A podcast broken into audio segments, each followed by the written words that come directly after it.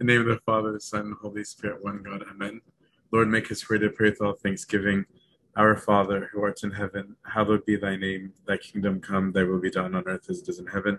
Give us this day our daily bread. Forgive us our trespasses, as we forgive those who trespass against us. Lead us not temptation, but deliver us from evil one.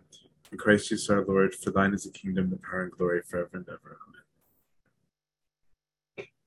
All right.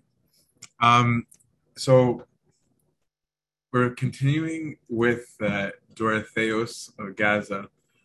Um, this chapter is shorter, and there might have been a little bit of uh, uh, what's the word I'm looking for? Clickbait um, in the WhatsApp group here in, in Vancouver about what this chapter is about, but it's, it is.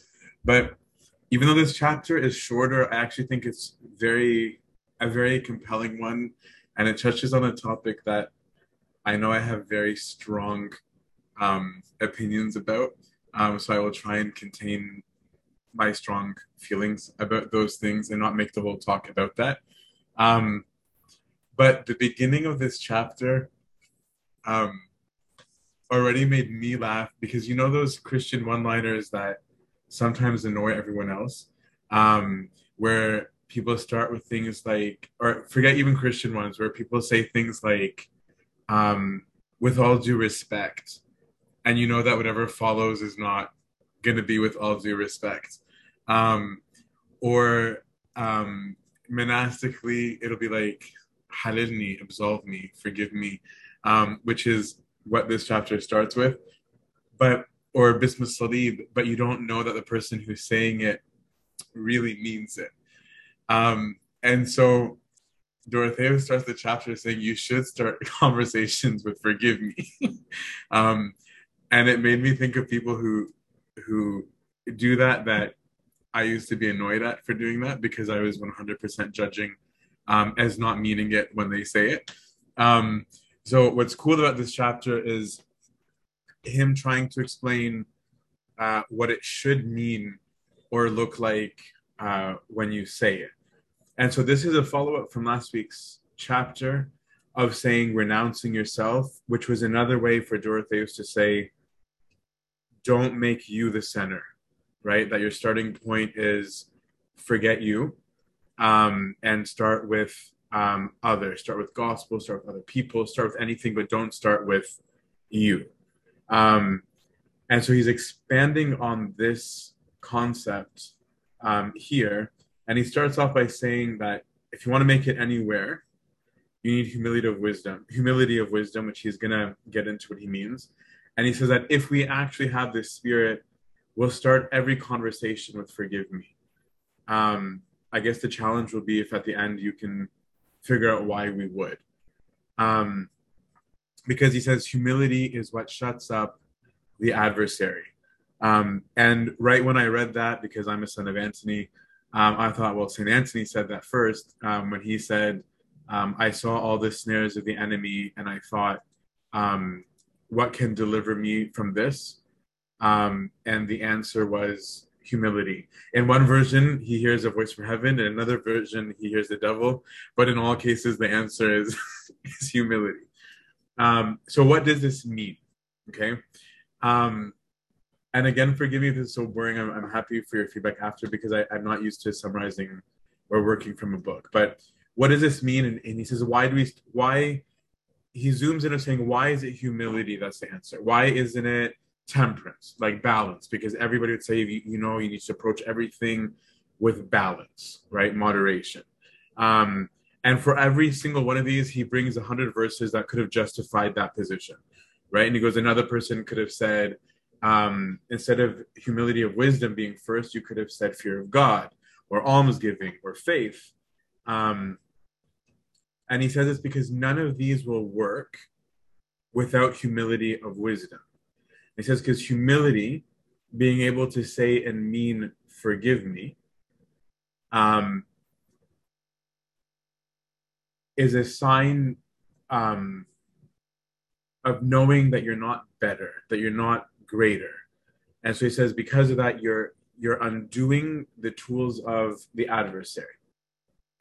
Um, and I, I, in my mind, this analogy works in my mind. It might not work in yours. Um, it's not an analogy. I just want you to have in your head two people that are outwardly similar, just to kind of imagine the the inner possible um, difference. Okay, so let's say there's two people. Jillian, Jillian is a Christian. Jillian is a secretary. Jillian gives her tithes. Jillian teaches Sunday school, um, and she appears to love God very much. She follows instructions. She never answers back to her boss. When her boss and clients start piling up and giving her billions of orders at a time, she chugs away cheerfully um, and doesn't appear to mind. And she keeps doing her thing and figures, hey, it's my job. Okay. Michael is also a Christian. Michael is his own boss and he loves it.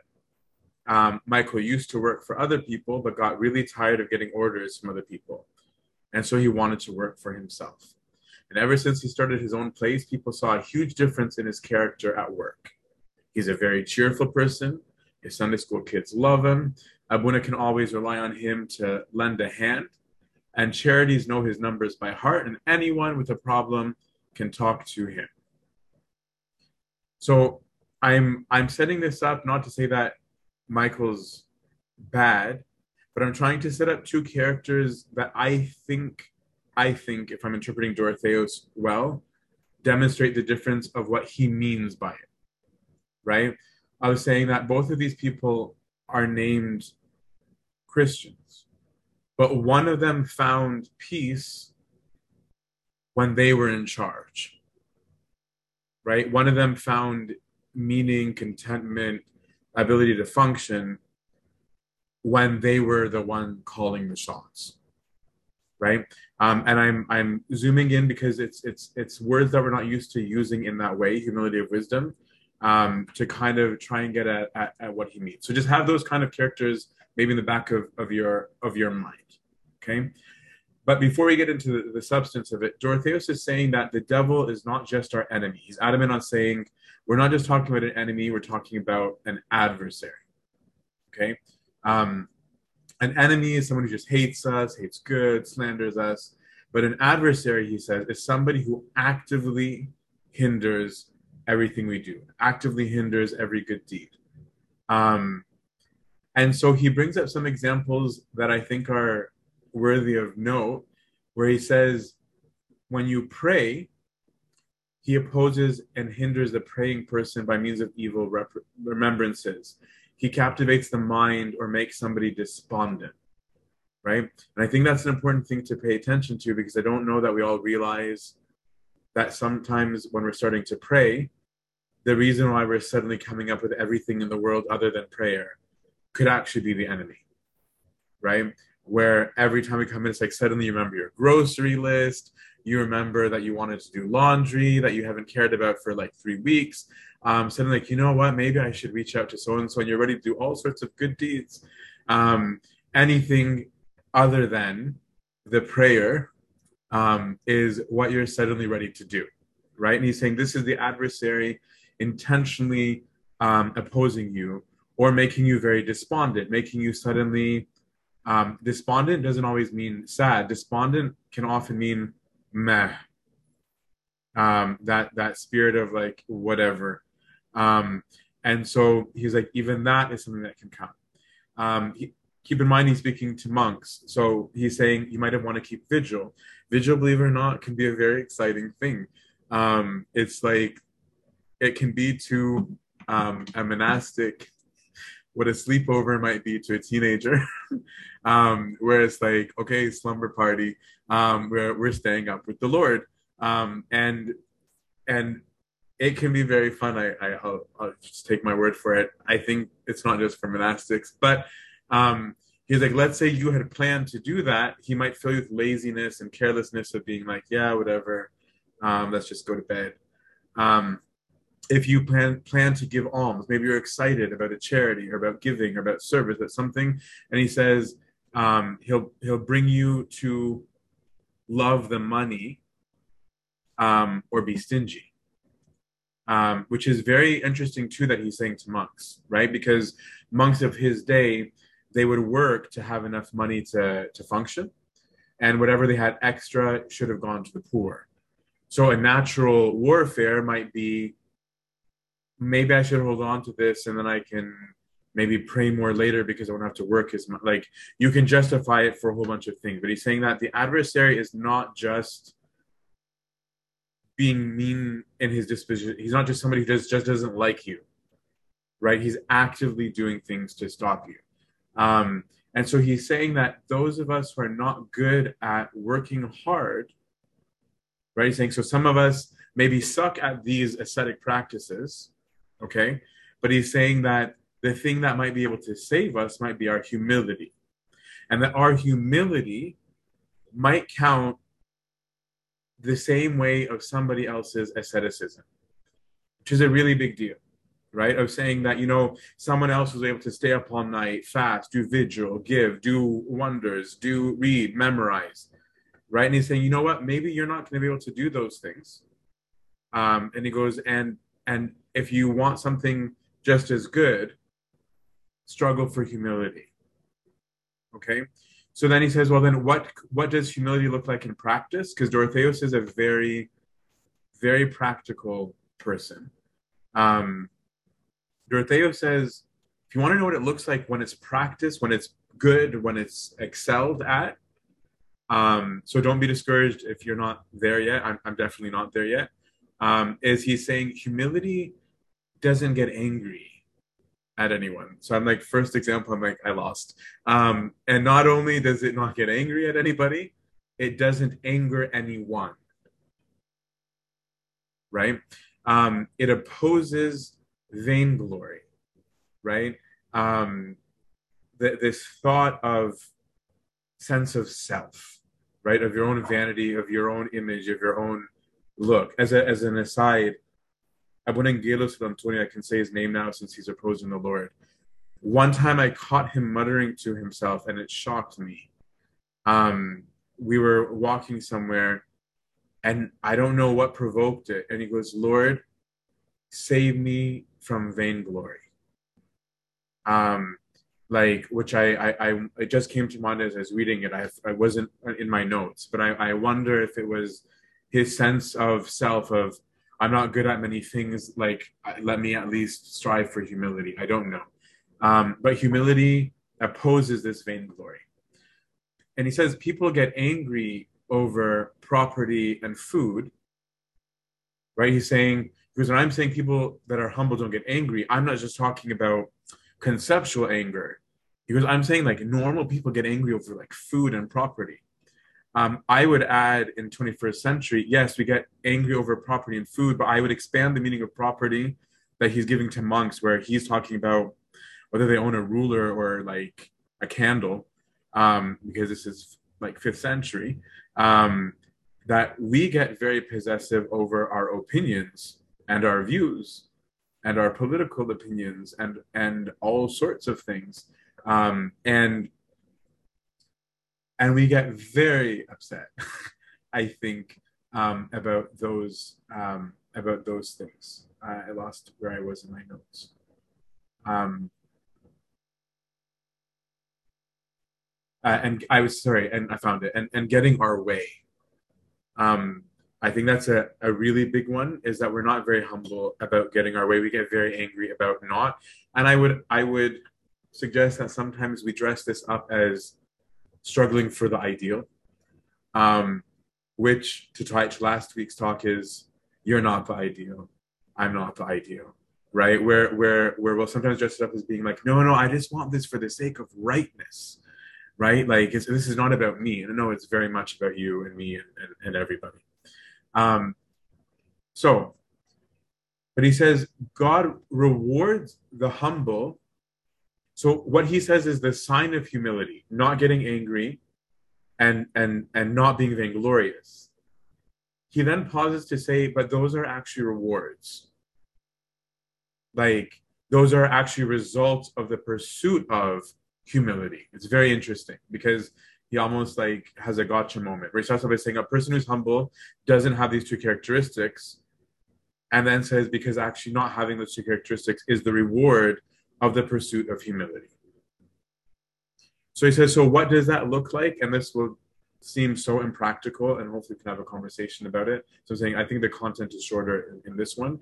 Um, is he says, okay, a person who is humble, if something bad, quote unquote, should happen to them, will, will immediately turn to himself and say, and judge himself, condemn himself, um, cast a verdict on himself, and say, you know what, I deserve this. Right? Which 21st century person would be like, but isn't that self hatred? And isn't that like so like lack of self esteem? And we'll get to that.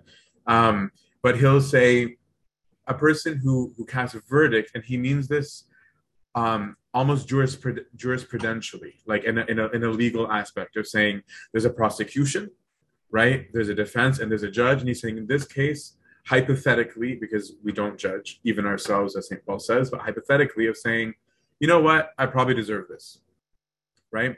Um, and doesn't put the blame on anyone else. Doesn't say, What's up with that guy, that horrible person? What's up with her? Why did she do this?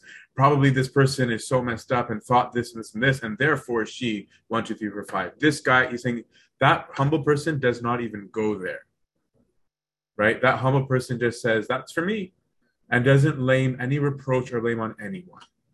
And that person will be undisturbed, without sorrow, and completely calm um, I have only met like two or three people in my life that look like this, um, like on a regular basis. I've seen people be humble in particular situations, but where this is their disposition, I can only think of two that that's their that's their state, um, and they both reposed during COVID.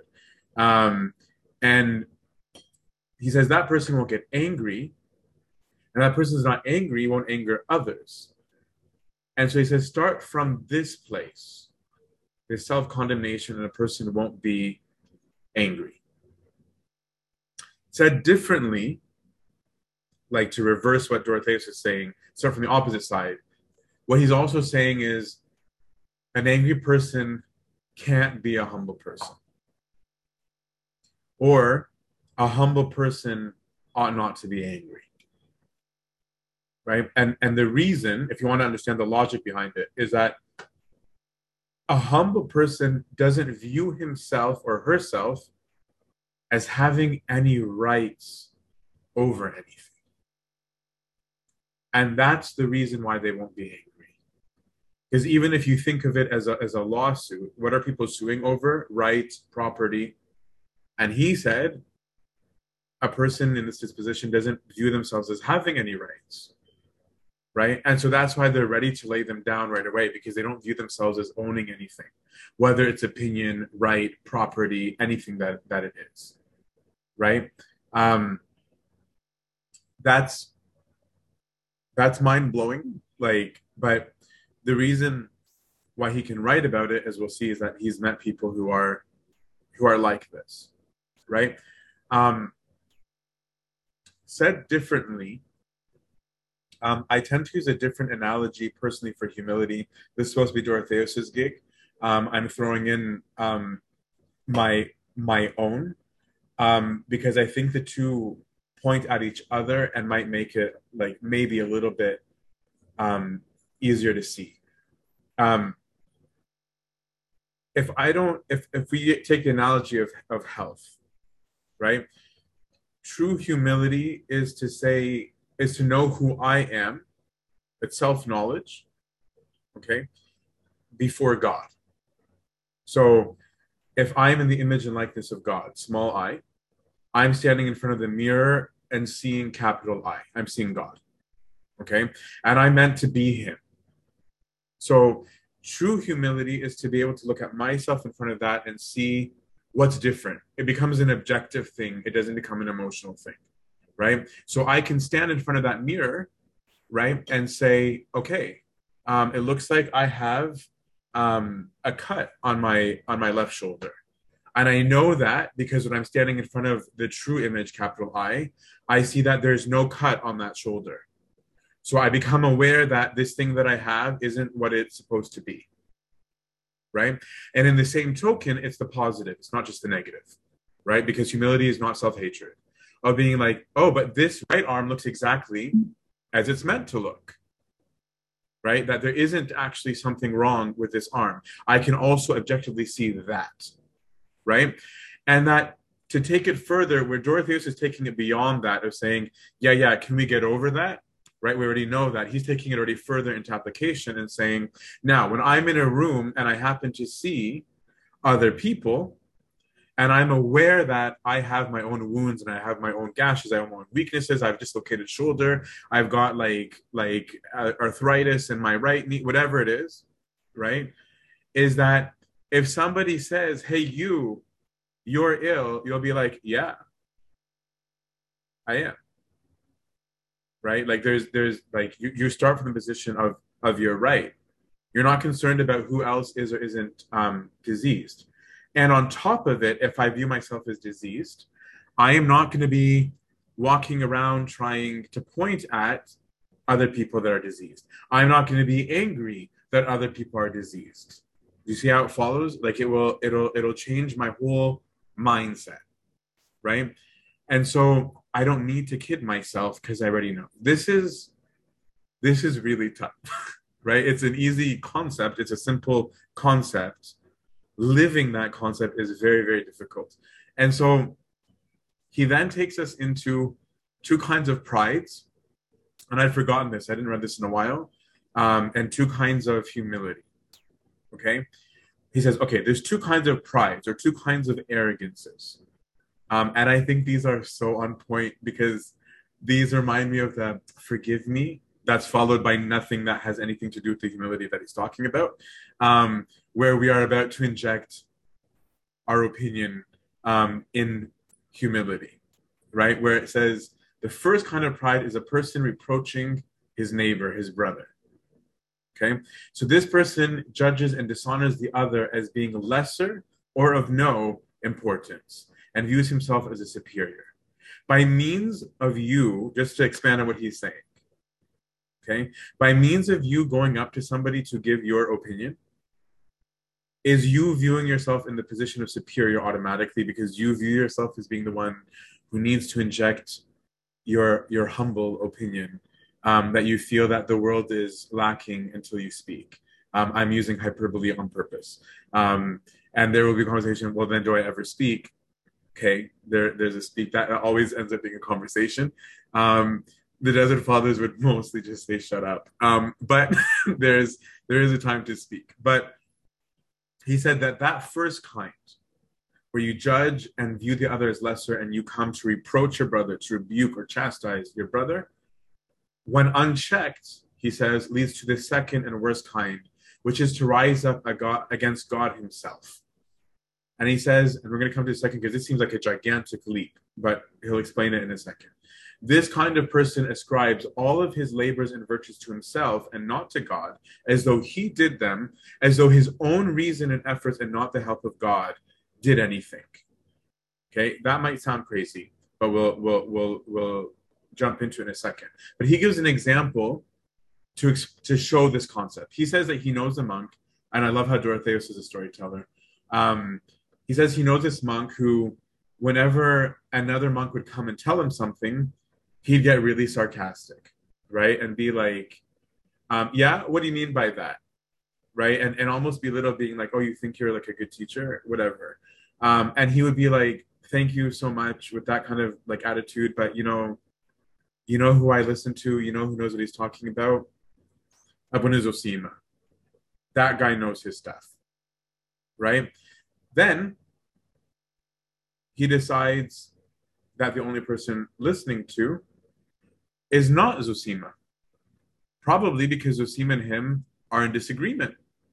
And so suddenly his tone becomes instead of, you know who knows his stuff, it's that Zosima guy. It becomes Sivatman Zosima, forget Zosima, right? The only one li- worth, li- worth listening to, and this is the example that, that Dorotheus gives us, is Saint Macarius. Macarius, he's the man, right? He's the guy um, that we should uh, listen to. Sorry, just have to mute that. Um, and when Macarius isn't good enough, right? Then he goes, you know who's really amazing? You should read for him, Saints Basil and Gregory. Right? Then he keeps going back, like he's left the realm of the living, right? Because none of the ones living are smart enough for him. He's gone to the greats that have proposed. Um, and then um, nobody but Peter and Paul. So Dorotheus goes up to this guy. Dorotheus clearly doesn't have a problem talking to his buddy and goes, dude, soon you're not even gonna, you're gonna detest even these apostles and you're gonna only listen to the Holy Trinity with whatever you think the Trinity is saying.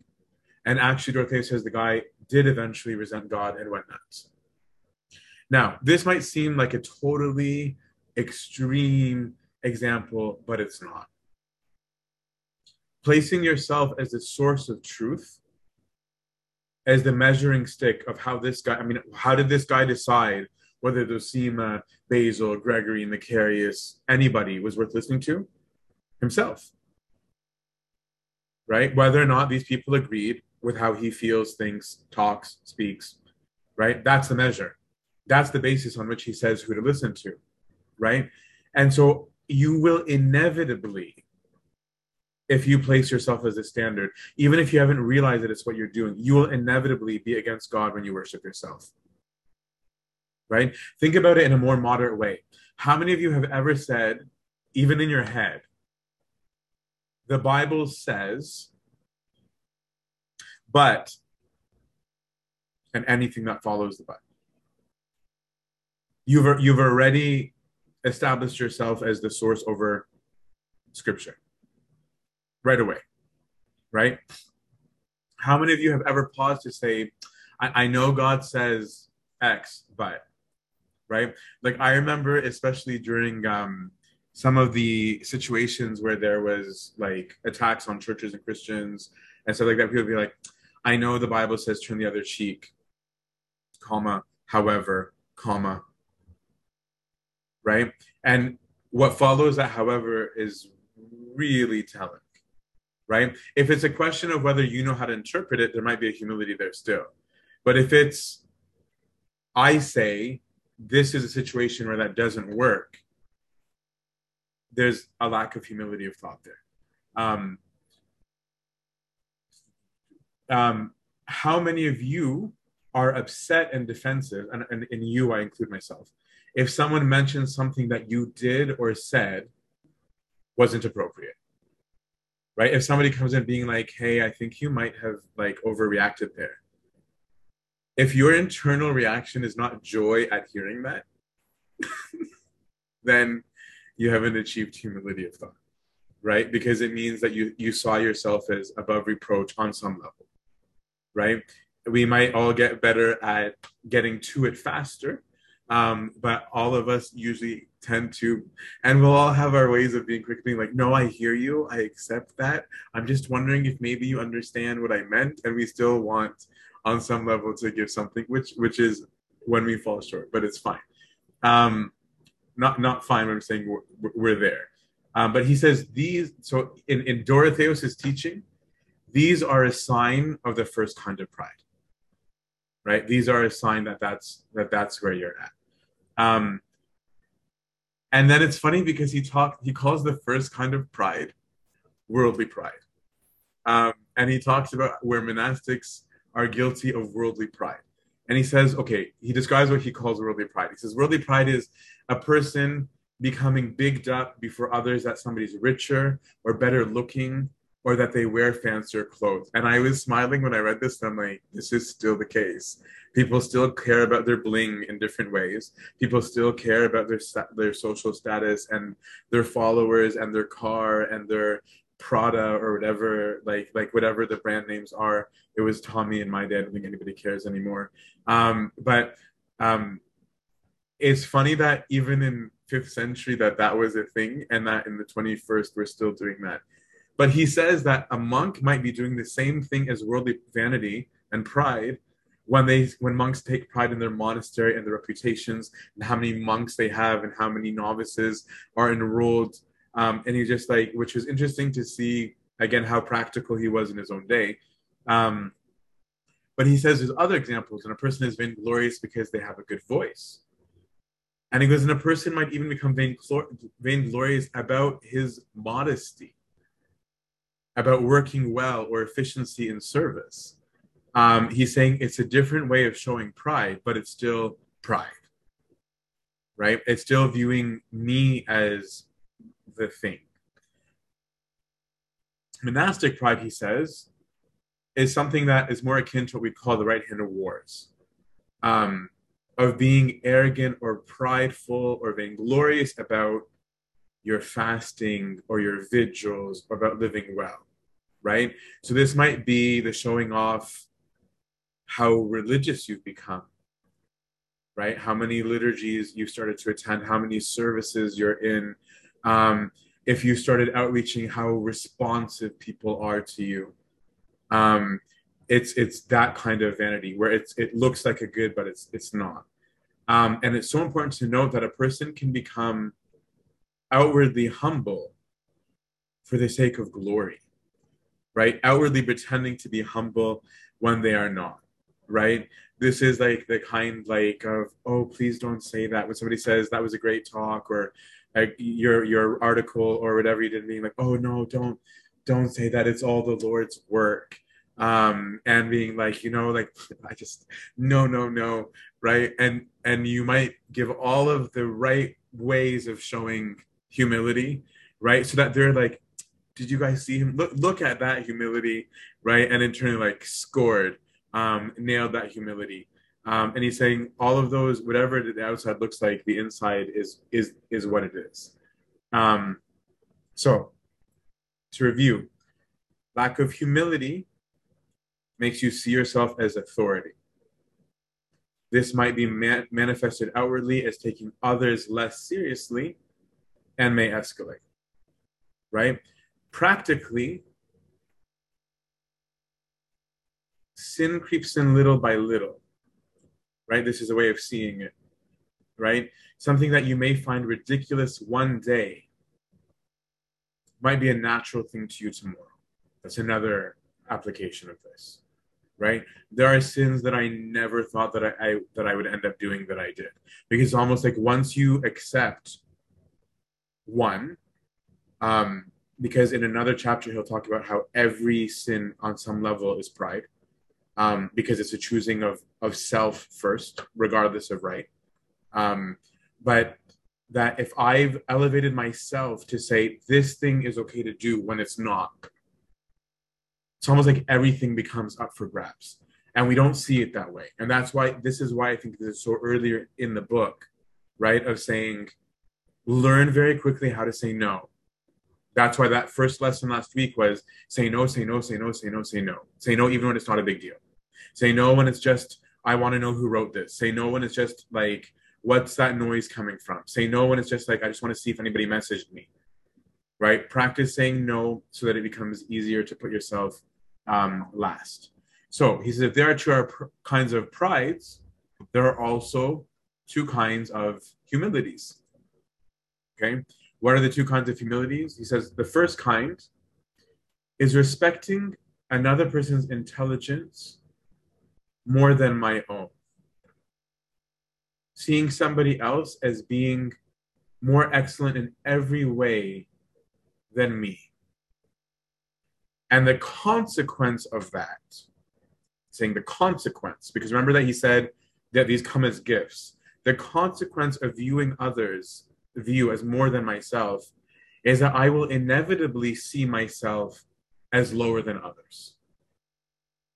That's the minute change in understanding between self hatred and seeing myself lower than others because one is actively saying i am bad another is saying in seeing others as better than me i inevitably placed myself last it's not that i think i'm a filthy disgusting scumbag who is is is intrinsically bad it's that in, in elevating others i've automatically lowered me right i've i've i've, I've forced it um it's there's this game this is so cheesy um, there's this game that I love called Caesar 3. It's a geek game.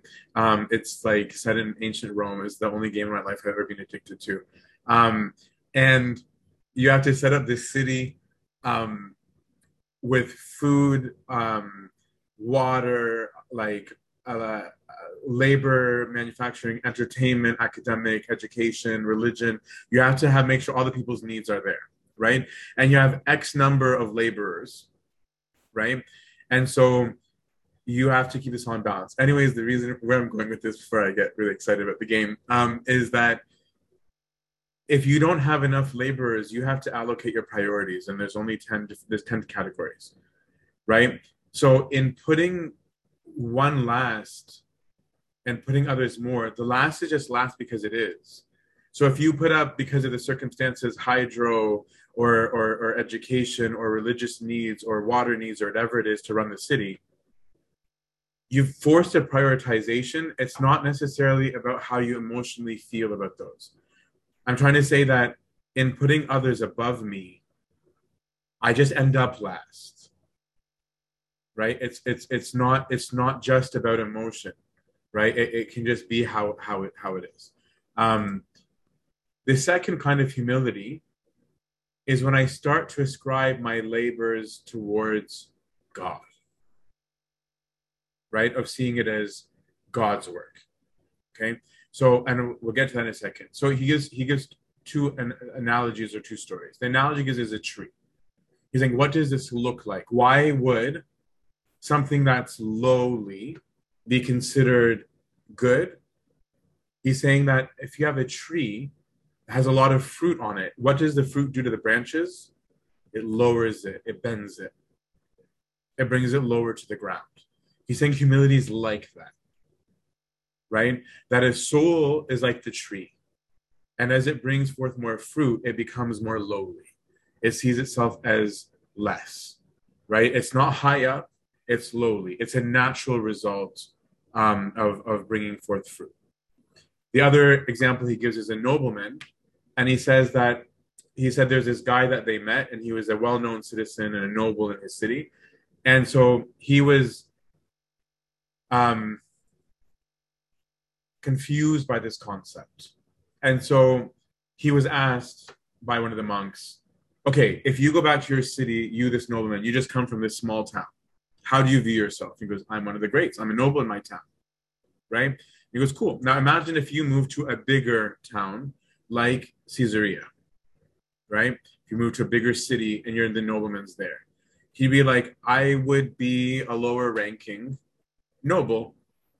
He goes, right. Now imagine if you went to Constantinople, the capital of the empire at the time, right, where Caesar himself lives. How would you see him, how would you see yourself? He goes, before Caesar, I'm a beggar. Right? So he's like, so this is what it's like. The more that a Christian approaches God, the more they view themselves as lowly. Right? Um, an analogy that I remember somebody giving me like a couple of decades ago, I don't even remember who anymore, was that it's like the more you approach light, the more of your imperfections become seen. Right? If you're sitting in the dark, you barely see yourself. You turn on the light, you see more. You get closer and closer and closer to the light, the more self knowledge you become aware of. Right? And so you become even more aware of, I am not, to bring it back to the AP analogy at the beginning, um, and I'm saying that just to differentiate from his because they intersect, is to say, I'm not health. I'm not capital I. I'm trying to be, but I am more aware that I'm not health itself. I'm not the source of health. Humility number two, right? And in fact, I have many um, infections, cuts, bruises, what have you. Um, that's the first kind, right? So then he tells a story um, to say you know, humility isn't something you learn by words and instructions alone. And this is why I love Dorotheus's honesty, practicality, just down to earthness, um, and humor. Um, and often he's the butt of his own jokes. Um, but he's like, no, you can't learn humility. Just by saying this, you don't learn humility. And he gave an example of somebody who is humble to show that. And he goes, you know, um, one one time there's this know-it-all, um, this sophist, um, who heard this famous Abuna Zosima that he referenced earlier, who is still alive at his time, teaching about humility. And he's saying all this stuff about humility and how you shouldn't see yourself as great and all this stuff, and you you'd view yourself as sinful. Um, and so this guy comes up to Abuna Zosima and is like, "You seriously think you're sinful? Like that's how you view yourself? Don't you know that you're holy? Don't you know that you have virtue?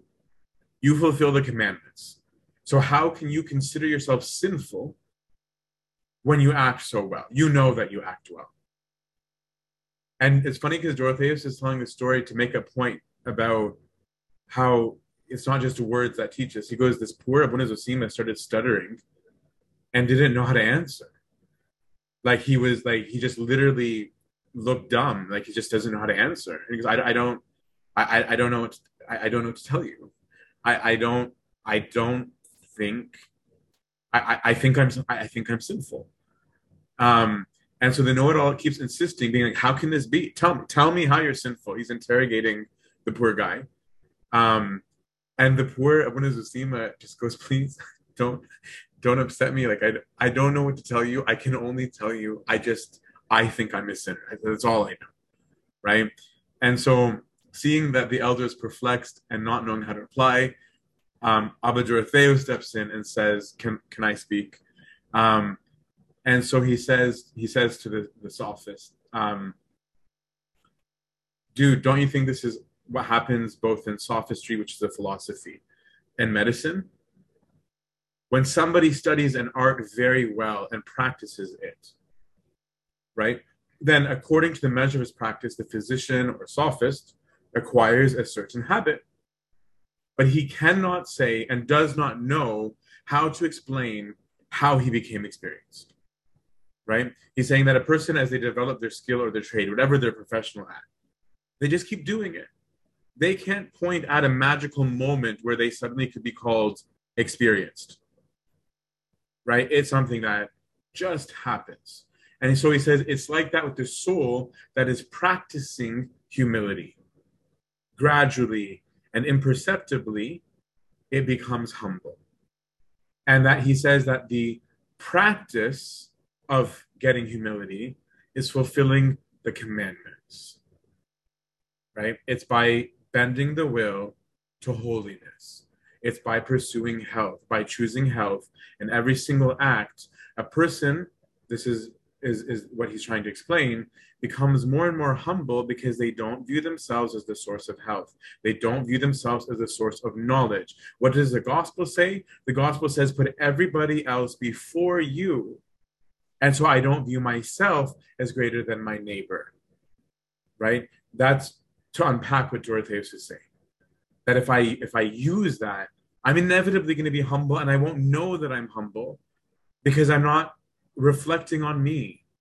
I'm not meditating on me. I'm not looking at how I think. I'm not thinking about how I, I, I, I, I, I is, right? I'm looking at him, capital him, capital I for image, right? But none of it is me. Health is not me, right? Health is who I'm supposed to be, but I'll be constantly aware that I'm not. I'm not it yet, right? And so this will always change my disposition, right? And it says that Abuna Zosima, when he heard him give his explanation, gave him a hug and goes, "Thank you, you get me." Um, um he's like it's it's like that it's what that guy said even there he wasn't like i understand i explain he's like points at another as as the source of rightness um and and it's funny because dorotheus almost I, I, I, I'm in, I'm interpreting. I don't know if this is what he really thought. I sometimes wonder if it's him using himself as a wrong example to give peace to the person that he's teaching, because he goes, having heard these words, the sophist was satisfied and agreed right? Almost to be like, yeah, I, I showed him. Almost to be like, don't worry, I'm not humble yet too. I don't know. Um, in the same way that sometimes Macarius would view himself as guilty of a sin to help the person in front of him feel in his own skin. But I digress. So he goes on to say, nobody can explain the humility of the soul itself. Nobody can explain what it what it, it, it is exactly. That's why we're using analogies, right? Um, nobody can articulate the words perfectly. He goes, the soul learns this by living. Okay, so in the pursuit of health, essentially, one experiences health more. Okay, um, and that's why he's like, like it sounds counterintuitive, but that's the only way to do it. right? The only way to do it is to live. And so he says a step towards this divine work is bodily labor. That sounds bizarre, but this is explaining asceticism. Physical work, when we consider ourselves beneath others, is the other way. Physical work and thinking ourselves beneath others. The ways are described, but not the what, is what he's saying. The what is humility. What it, it is exactly is hard to explain. But the way to it is this labor, cognitive and physical. Right? And he says the second kind, the one against God, is to pray without ceasing. Because the one that's praying without ceasing, the soul that sees itself as praying without ceasing, sees itself as unable to be greater than God because it needs God to fight against unhealth, against sin right? That person, I'm going to explain this in a second because this is very deep and shouldn't be glossed over. That person knows why they are praying. And so that person knows that the power is not one's own. That person consequently ascribes all success to God, always gives thanks, always calls upon Him, and prayer becomes a source of humility. Pause. What am I saying? Think about this in very simple language if I go ask somebody for help, what does that mean? In asking someone for help, it means I'm in the position of need, I'm in the position of lower, I need the position that's higher to give. Right? Whether it's knowledge, whether it's an act, it's saying, I am unable. Or I am I, I clearly am not the one with strength. I think that is so deep. Like, like, like, I, I don't think I'd ever in my meditations have come across that. Right? It shows you what this like meditation and and and and, and time alone can can can give insight, how it can give insight. Right? If such a minor small thing can mean so much of saying the act of asking is already an act of humility. It's saying, I'm in the position of lower, not higher. And he's saying that's why a person who's always praying is a person who will inevitably become more and more humble because they're always viewing themselves as in need, always viewing themselves as a recipient of grace. And the person who views him or herself as a recipient of grace, and this is why he said it, it defends you against the second of pride, will always say, it's only God's grace. See how it becomes authentic? Right? That's why he's saying you have to experience this. Right? I'm getting excited talking about it because this was so confusing to me. Right? Because I'm just like, I know the right words. Right? I'm so bad, I'm a sinner, blah, blah, blah. Where it's like, whatever. And he's like, no, no, no. You have to experience that. Because a person who's calling on help will say, no, no, no, but it really was help. I asked for help. I received help. Therefore, I know I don't theorize. I know that this was because of help. I know that this was because of grace. It's a matter now of experience, not theory. It's real. And that's why that elder, that Abuna Zosim was like, I don't, I don't know what to tell you. Like, how do I explain the obvious? How do I explain to the obvious that I asked for help and I got help and you're trying to make it about me doing it when I'm telling you I didn't do it, I got help right? Said differently as being like, you're saying, good for you. You worked so hard. You saved all this money. Let's call God's grace money, right? You worked so hard and you got this money. And that's why you got this beautiful house. And he's like, no, but I didn't. I was given money.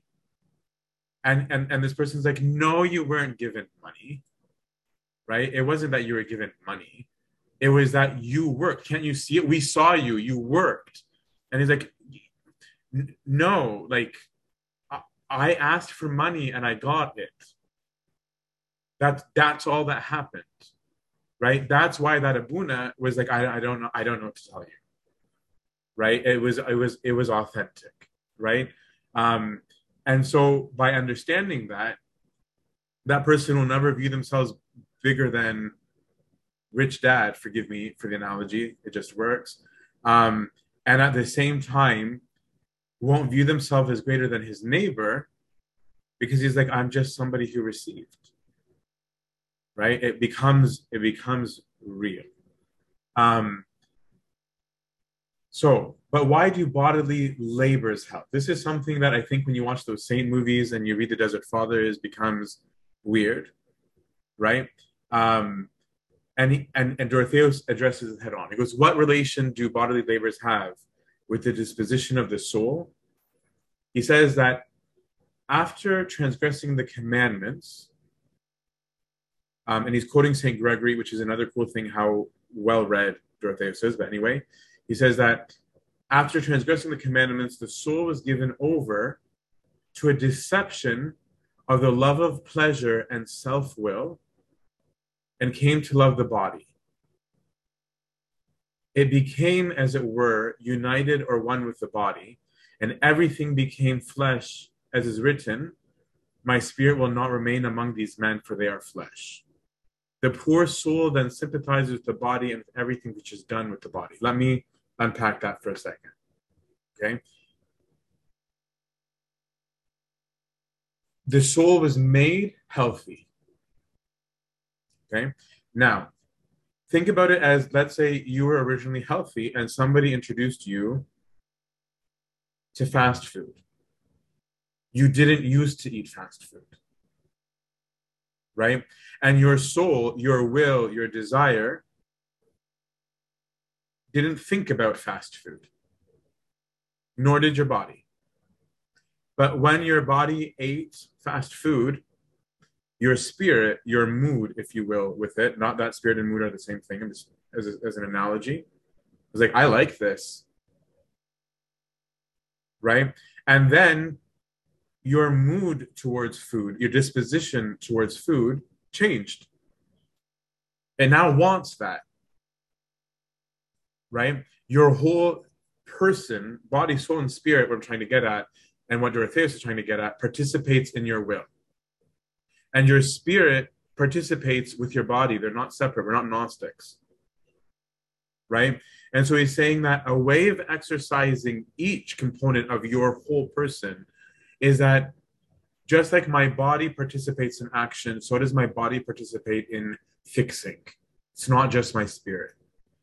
And so that's why he's saying there's a role for the body in asceticism in doing this right? Our soul became a base and got used to pleasures. But since it functions as one with the body, it also needs to be trained with the body to be fixed on God again and not looking for pure pleasure, right? And especially wrong pleasure, right?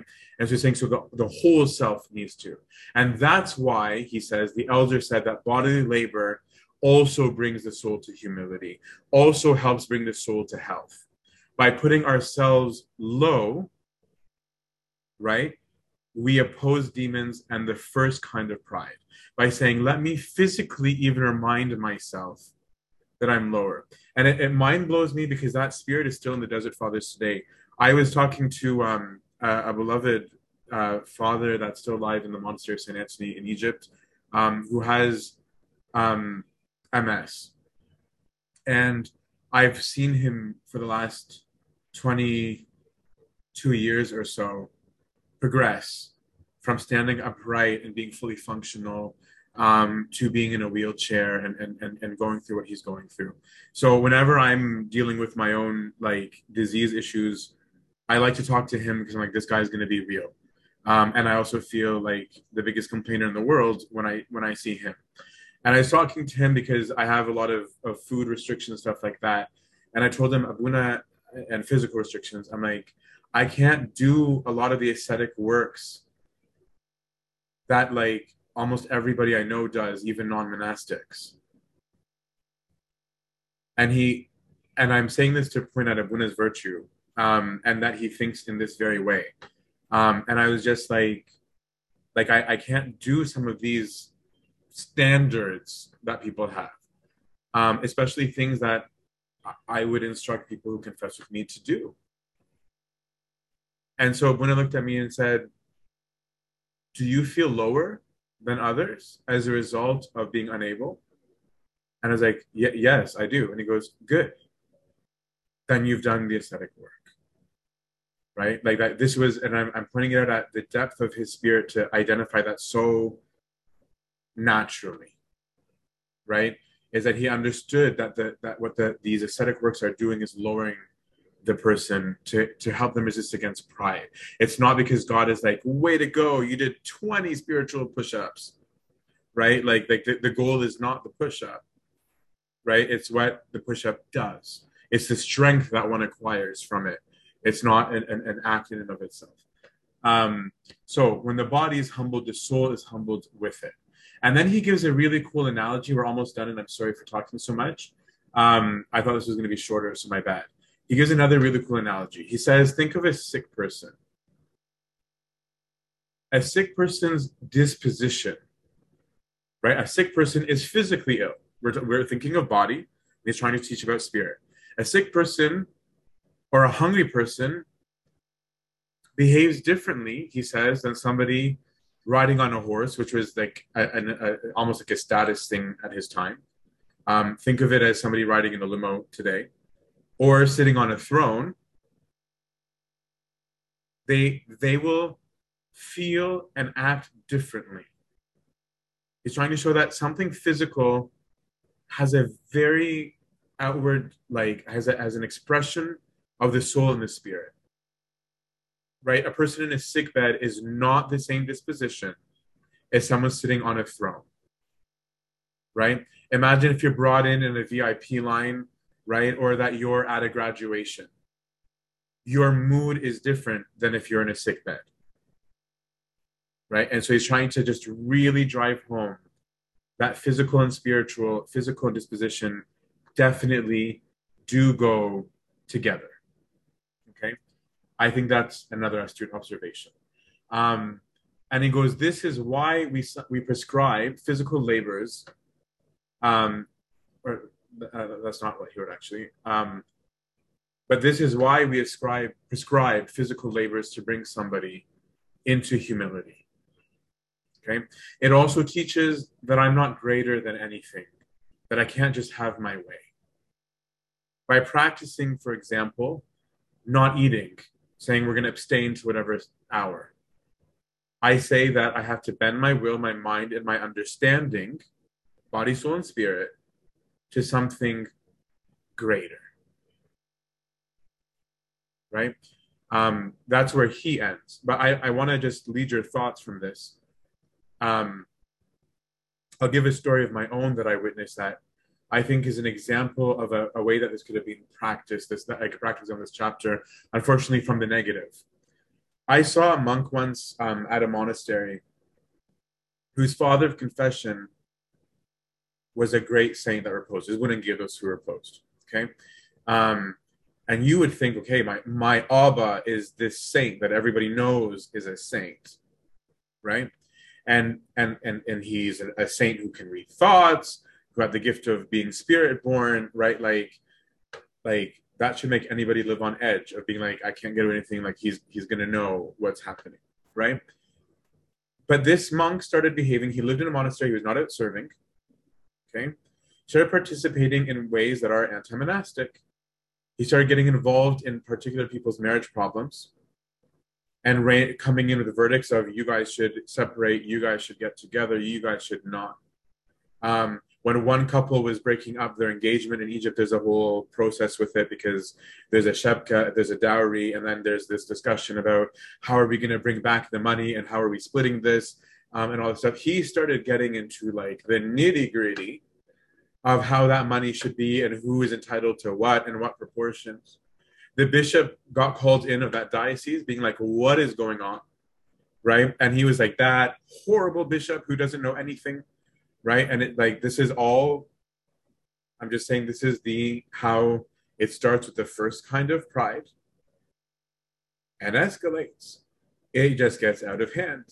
And all of this is from his cell in the monastery. And then, because this is what tripped me out, this monk, by the way, is extremely saintly today. So this is not just to, to call him out. Every single one of us has a bad story. This monk was in training to be a hermit right? And he was like, "Hey, come with me and let's go pray at the cave." And I'm like, "I don't want to go with you." Um, and the whole way to the hermitage is phone calls, which seemed like the biggest oxymoron um, from all these people that he's dealing with, right? as we're going to spend nights out in the desert, um, to have um, I shouldn't say this part in case it reaches to Egypt because he could get in trouble for it. it has since stopped. Um, to do something that there was not permission from the abbot to do out in the desert. Right? But it's it turned into, and the reason I'm using this as an example, the second kind of pride that he's talking about, where the like the first one had a worldly um, it started with a worldly, what he called pride, and then turned into a monastic one because it looked holy. Right? I'm solving problems. What's the world going to do? I'm trying to bring the gospel to all. Right? Do I get anything? I don't take money. I don't ever like, like this justification starts to come in.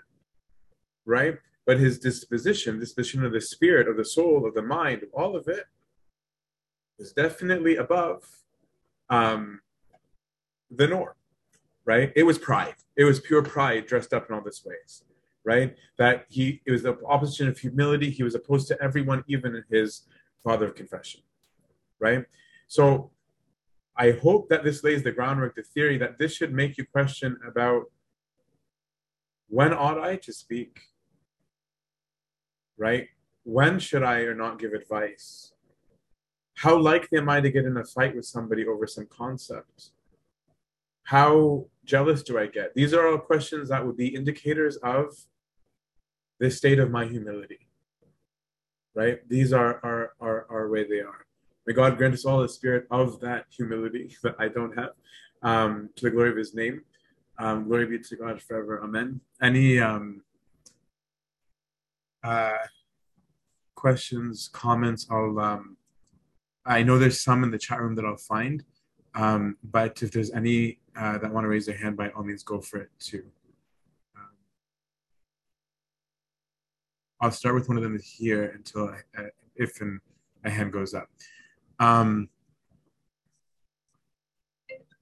would these um, issues be resolved if we just never talked about ourselves? Is the solution to never talk about how we think we're sinful, so that no one can go, you know, you're not? Is it better to not just talk about this self? Um, actually, some monastics would say yes. Um, like there are many that would be like, no, never, ever, ever talk about yourself, and that's why even some some would even teach, and and many do this, um, where instead of talking about themselves, even if it's about themselves, they'll talk about the story as though it's someone else. But where they have a story of someone else actually that does a trick, they start with that. And they're trying to do two things. One, to A, not talk about themselves, but B, to protect themselves from even the thought of their own of um like I didn't talk about myself, right? Because it's so easy to then get in the pride of that of being like, good job, I didn't talk about me. Um, and that's why like the spiritual guidance is good because because that's why he talked about I can be humble for the sake of vanity, right? Of being like, I'm not going to tell the story about me so that I'm humble. This is actually a great example of that. When it's actually internally, I'm like, because I'm humble, right? Like I could have told the story about me, but I didn't. Good on me, right? Um, and that's why you can get lost in a in a loop of thoughts, right?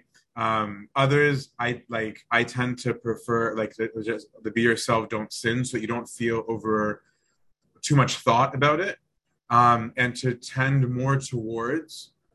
Um, I'll talk about myself usually, hopefully, when it's a bad example. Um, but I would also contort. Forgive me, I know this is a long-winded answer. If I view the source of grace, the source of money, as God, I can conceivably tell a story that involves myself and not be pride prideful about it. Because I'm I'm I genuinely don't think I'm showing off me, I'm showing off dad. Right? Of being like, no, I love this big house because dad gave it to me in, in this figurative thing. Right? And look at the big house that dad made, the big house that dad wants for us. If I if I'm able to view it as that, it will be so sincere it really won't be pride. It will actually be about dad or about health. Isn't health amazing? I'm so excited that I don't pant when I go up the stairs. how did I get healthy? By following the rules of health. Right? Not because I'm so good, I'm so healthy. It was I did what health prescribes that resulted in my health, and I love health. Right? That there is a way of, of it not being prideful. Um, in the process of waiting for his grace for this gift of humility, is there a way to manage anger separately from humility? Can you delve more into physical labors?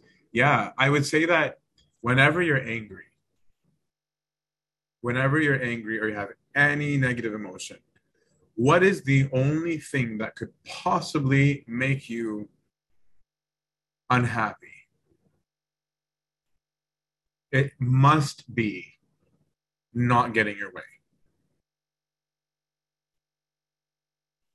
right? Otherwise, there's something wrong with you, right? Nobody gets upset when what what what when reality matches desire,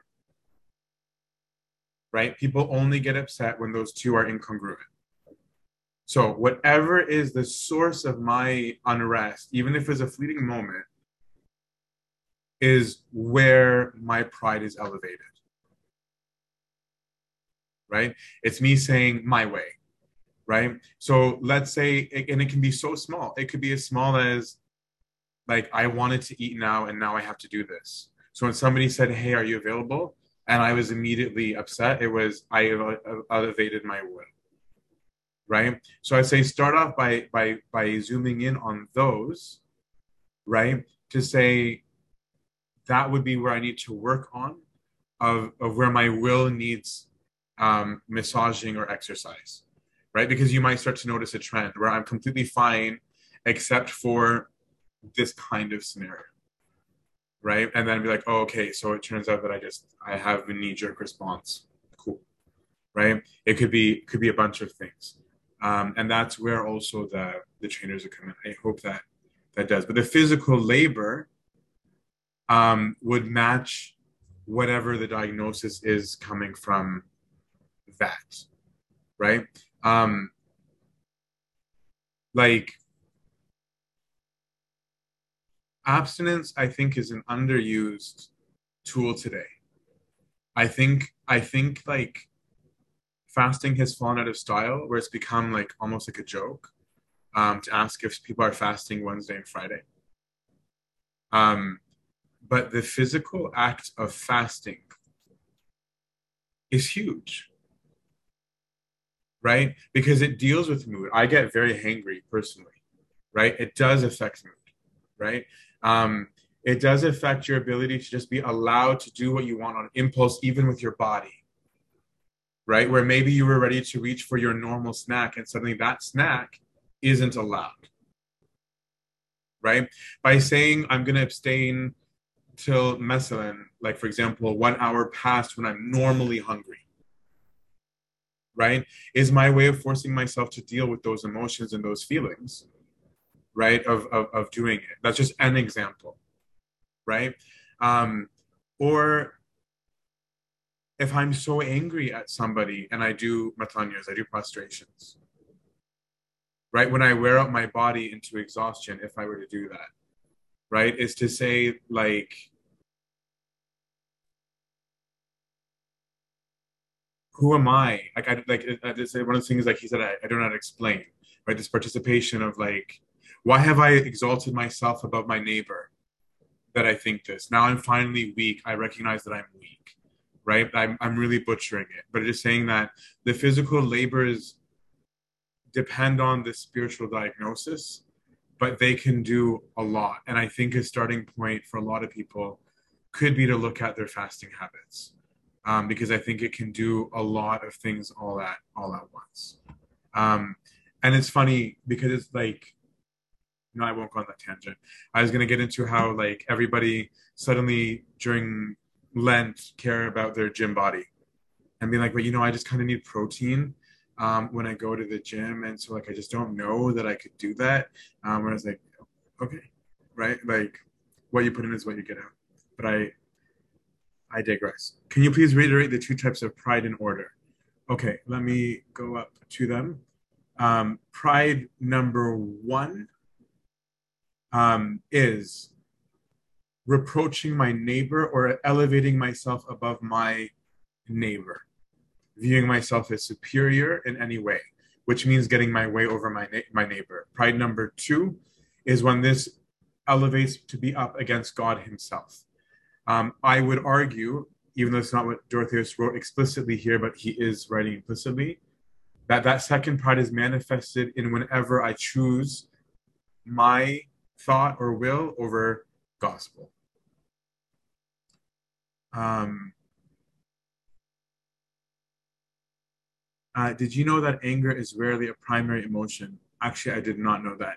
Um, it's usually a reaction to something. I'm hurt. Um, and instead of facing that, I get angry, which makes perfect sense when you're saying anger is opposite of humility. Um, if we're getting angry because we think we deserve X, Y, or Z or have pride or whatnot. Exactly.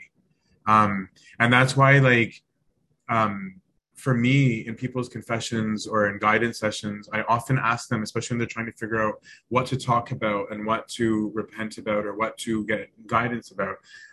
Even though everyone knows me as the anti emotion guy, when it comes to confession and guidance, I actually think those are very important things. Um, they're not important to be governed by, but they're important things to bring up because they're indicators of your values. Because if I get really worked up about something, it says what I value or don't value, what I prefer or don't prefer. Um, and so those become actually monumentally important um, in the discussion um, to the point of, of what this person wrote. I agree completely. Um, how do we view ourselves as lower than others without it being degrading to ourselves? That's a great um, an extremely important question, I think, in this topic. What if someone is a victim of sexual abuse and is typically viewing themselves as the worst sinner for that reason? Yes, and I'm glad that you asked that because this is where I actually think this concept that we just talked about is why a lot of people when they talk spiritually tend to get into that realm and it becomes this view of like oh my sins i'm so bad. But that's something there's a fine distinction between truth and and fake self-hatred. Right? It's the difference between saying i am sick humility than saying i am bad right than saying i'm i'm a bad person because i am sick that's different right it's a difference between saying i'm disgusting because i have an illness right? And saying, I am ill, right? Even if the cause of my illness is my own choice or because of others, right? It doesn't matter the source of the illness. Because what is my identity? My identity is the image and likeness of God. My identity is a child of God. So the source of my dignity, as a matter of fact, to even be more explicit, self hatred, the wrong kind of self hatred, is actually a pride. It's it's the opposite extreme of vanity, but in the other way. Because the source of my dignity is my sonship or my daughtership to God. So if I say, no, I am this blah blah blah, the wrong kind of self-hatred, I'm actually going against God who's made me his kid and saying it doesn't matter who you are and how you view me and that this is what I am. I am saying what I'm actually is this. Don't think everybody views it that way, but it's actually a vanity to view it that way. Right? Um, it said in another way, imagine if like let me explain, and I've used this before, so forgive me if it's repeat for some of you when we read the Agpeya and you see, I might even have used this example last week, but forgive me, I'm going to use it again. Right, where it's just like, behold, I'm about to stand for the, fright, the judge, judge, for I am disgusting and I'm filthy and I'm a worm and no man. Right, or when every tarnima we hear, every spiritual song, and, and I'm not calling out these tarnim as though they're wrong, but when all we listen to is there's a monk who gets it into my head on purpose because he knows it annoys me. Um, I'm dirt. Remember, oh my soul. Um, don't you forget. Don't you forget. Um, uh, don't ever forget your dirt. Right, and so when this is our chorus all the time, right? It becomes like apparently I'm filth and I'm never supposed to forget. Um, God forgive that monk. That's going to be in my my head for at least a month now. But um, think of it as you're married and you cheat on your spouse. And you are so overcome with grief that you cheated on your spouse. And you go to your spouse and say, Woe is me, woe betides me, I did this, please forgive me. And your spouse forgives you. But you feel wrong still about it. And so you keep going to your spouse saying, I don't deserve you. I'm so bad. I'm the one who did this, this, this, and this, and this, and this, and this. Right? So there can be an expression of grief and sadness from that place. That that can be a thing. To live in that is not a thing. But for the sake of this question, if if your spouse says, "But I don't view you in that way," and you say, "No, you must view me in this way," the spouse has to say, Well, who do you think you are? Actually, you don't get to decide how I view you. Right? That's not how the spouse is talking, but I'm trying to emphasize that it is actually a form of vanity to still insist on how the spouse ought to be seeing you. Right? And so if you feel remorse, that's its own thing. And then you can have a spiritual discussion about whether your remorse has gone into the realm of the wrong self hatred or not, because that would be a sign of, of spiritual illness in and of itself right?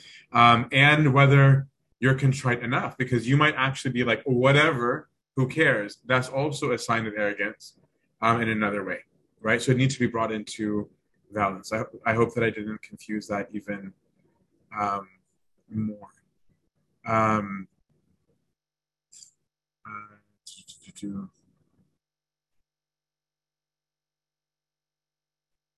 How do you not fall into trap of thinking yourself as better than the other, even if you ascribe your talents um, or gifts to God? Um, it's really genuinely in seeing that anything true is from the designer, right? None of us invented anything. All of us are implementers of truth.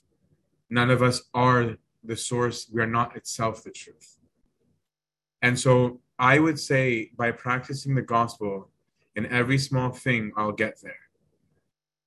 Because if I say, wait a minute, it doesn't matter what I think, is there a truth about this that I should be doing? I've trained my mind into always thinking truth first. As he said, it's the practices that become the norm. It inevitably happens, right? So if I start thinking, like, hey, is it right to do this or am I being gluttonous? like even in something that small right should i give my opinion or am i actually trying to show off why did i say that or why am i about to speak is it because i want to show that i know or is it because i'm really concerned by always deferring to some higher truth than myself than my opinion than my mood than my will than my desire I will naturally not be ascribing the talents to myself. As he said, it's when you don't think about right? It just becomes obvious, right? Because what's the consequence of living in a healthy way? Health. Right? So like like that's its own consequence. So I will naturally just be like, yeah, I don't know how to tell you. It's like when I finally ate healthy, I lost weight. That's that's all that happened. Right? Okay, but what diet did you use? I used a diet that is governed by the rules of macronutrients that's what happened when the fat and the proteins and the carbs and the energy in was less than energy out happened it resulted in net weight loss right we, i mean we don't speak like that but that's what actually happened it wasn't that what happened was yeah i like here's the thing about carbs when i designed carbs you didn't design carbs you didn't design metabolism you didn't design any of that you just followed rules that exist right? So, can you be joyful at the fruits of health? Of course. Right? Like like God invited the workers in the vineyard to the meal. Right? He told them you can eat from the fruits of this tree. There's nothing wrong with being joyful and happy in it. The, the, the, the goal is not to be miserable. It's just to, to, to always bring it back to, to truth. Um, uh, this is somebody, oh, this is cool. Uh, two people wrote about the same thing. What I learned about anger is that anger is not a primary emotion. This is cool because I, I, this is news to me. Um, uh, when I'm angry, it's usually because there's an actual primary emotion of hurt, sadness. Wait, that this is what I read earlier. Sorry, my bad. I thought this was someone else writing the same thing as someone else. So my bad. Um, uh, can you elaborate on the verse that states, um, "Be angry, but do not sin"? Because it seems that the verse implies that anger itself is not a sin, but rather it is what people do in response to feeling angry that that is the sin. If they curse at someone or hit somebody. Okay, um, that psalm, um, because I, I haven't, I, I, I would want to read more to the point of your question. When I read about the context of that psalm, I'm not sure that that psalm means it the way that we use it, but I think it's still related. Um, the context of that psalm is that the, the, the Jews are in a famine and things are going really poorly for them, but others are not. And so the people are really upset that their enemies are living a, good life and things are going well and not for them. And that's why what it seems like the psalmist is saying is he's saying, You have reason to be worked up, you have cause to be bothered, but don't do anything wrong with that. And it's actually why it goes from there into say, um, I will rejoice more in God, even when their, my enemies, corn and their wine increase right? Where he's saying, still place your comfort and truth in God. Um, and so, in this context of the discussion, I think what's being said is socially, you may have cause to believe that something is owed to you, right? But the reality is that it's not, right? And so, don't do anything wrong. Look at God also as as as the source. Um, why does it why does it not matter the source of where dignity comes from? I'm saying the opposite. I'm saying the source of dignity offer, uh, matters immensely. Um, I'm saying that it is actually the most important thing. That that the source of dignity being from God is my protection from pride, of the good kind and the bad kind, of the self hate and the vanity. I was saying what makes me matter is the is is my identity as the son or daughter of God. And that that belongs to me no matter how healthy I am or how unhealthy I am. That that is that is a constant. Um, so it matters um, absolutely. Um, I think that was it, unless I missed something. If I missed something um, from Facebook because I'm not there, if someone can paste it would be great. And if I've missed somebody's question in the chat, please uh, repaste it because um, I was trying to filter through some personal messages in it. So I may have missed one because apparently I missed last week a couple.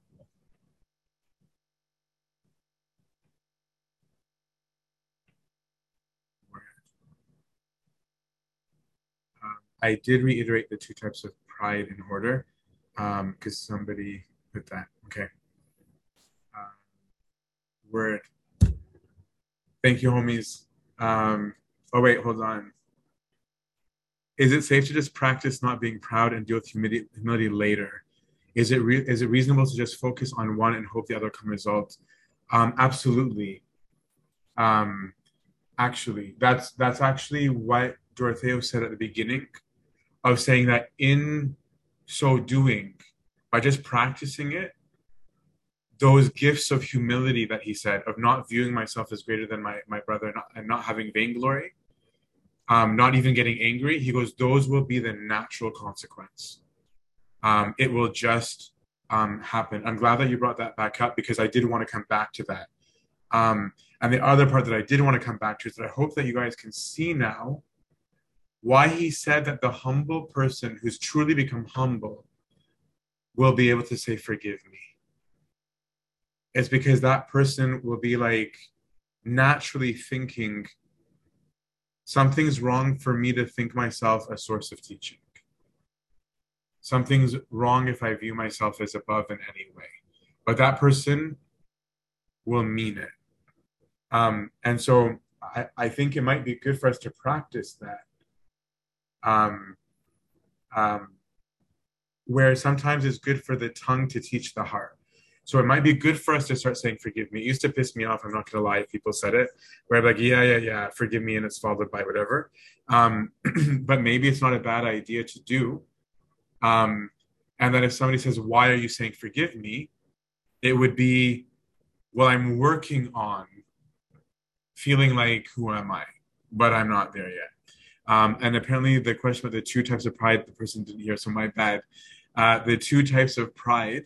Um, the first one, um, I'm just trying to get it verbatim, uh, is when a person reproaches um, his brother, rebukes, corrects, judges, or dishonors their neighbor. The second kind of pride is to rise up against God Himself, um, which is to say that my will or my way or myself be above God's way or God's self. All right. Thanks, guys. Um, so there will be next week and the week after. The week after will be Holy Week. If this is interesting, we can continue it after Holy Week. Um, if not, um, we can move on. But I think the Desert Fathers are great for the discussions. Um, and feel free to be more immersive, guys. Like I, I suck at this, so like don't be awkward about raising hands, even in the middle. Um, like it doesn't need to always be at the end. All right. Um, forgive me, but please continue. All right, let us end with prayer. Um, and shout out, my mom is, is saying hi. Hi, mama. That's the shout out for her, so I can act uh, humbly to my my my parents because I don't practice it with my parents all the time. Does that work for you, mom? I'm being humbly humble publicly and falling to the second kind of pride where I'm proud of myself for being humble publicly. All right. In the name of the Father, Son, and the Holy Spirit, one God, amen. Lord, make us ready to pray with all thanksgiving. Our Father, who art in heaven, hallowed be thy name. Thy kingdom come, thy will be done on earth as it is in heaven. Give us this day our daily bread. Forgive us our trespasses, as we forgive those who trespass against us. Lead us not temptation, but from you one, in Christ Jesus our Lord. For thine is the kingdom, the power, and glory forever and ever. Amen. Love of God the Father, grace and the God the Son, the King and gift of with you all. Go in peace. The peace of the Lord be with you all.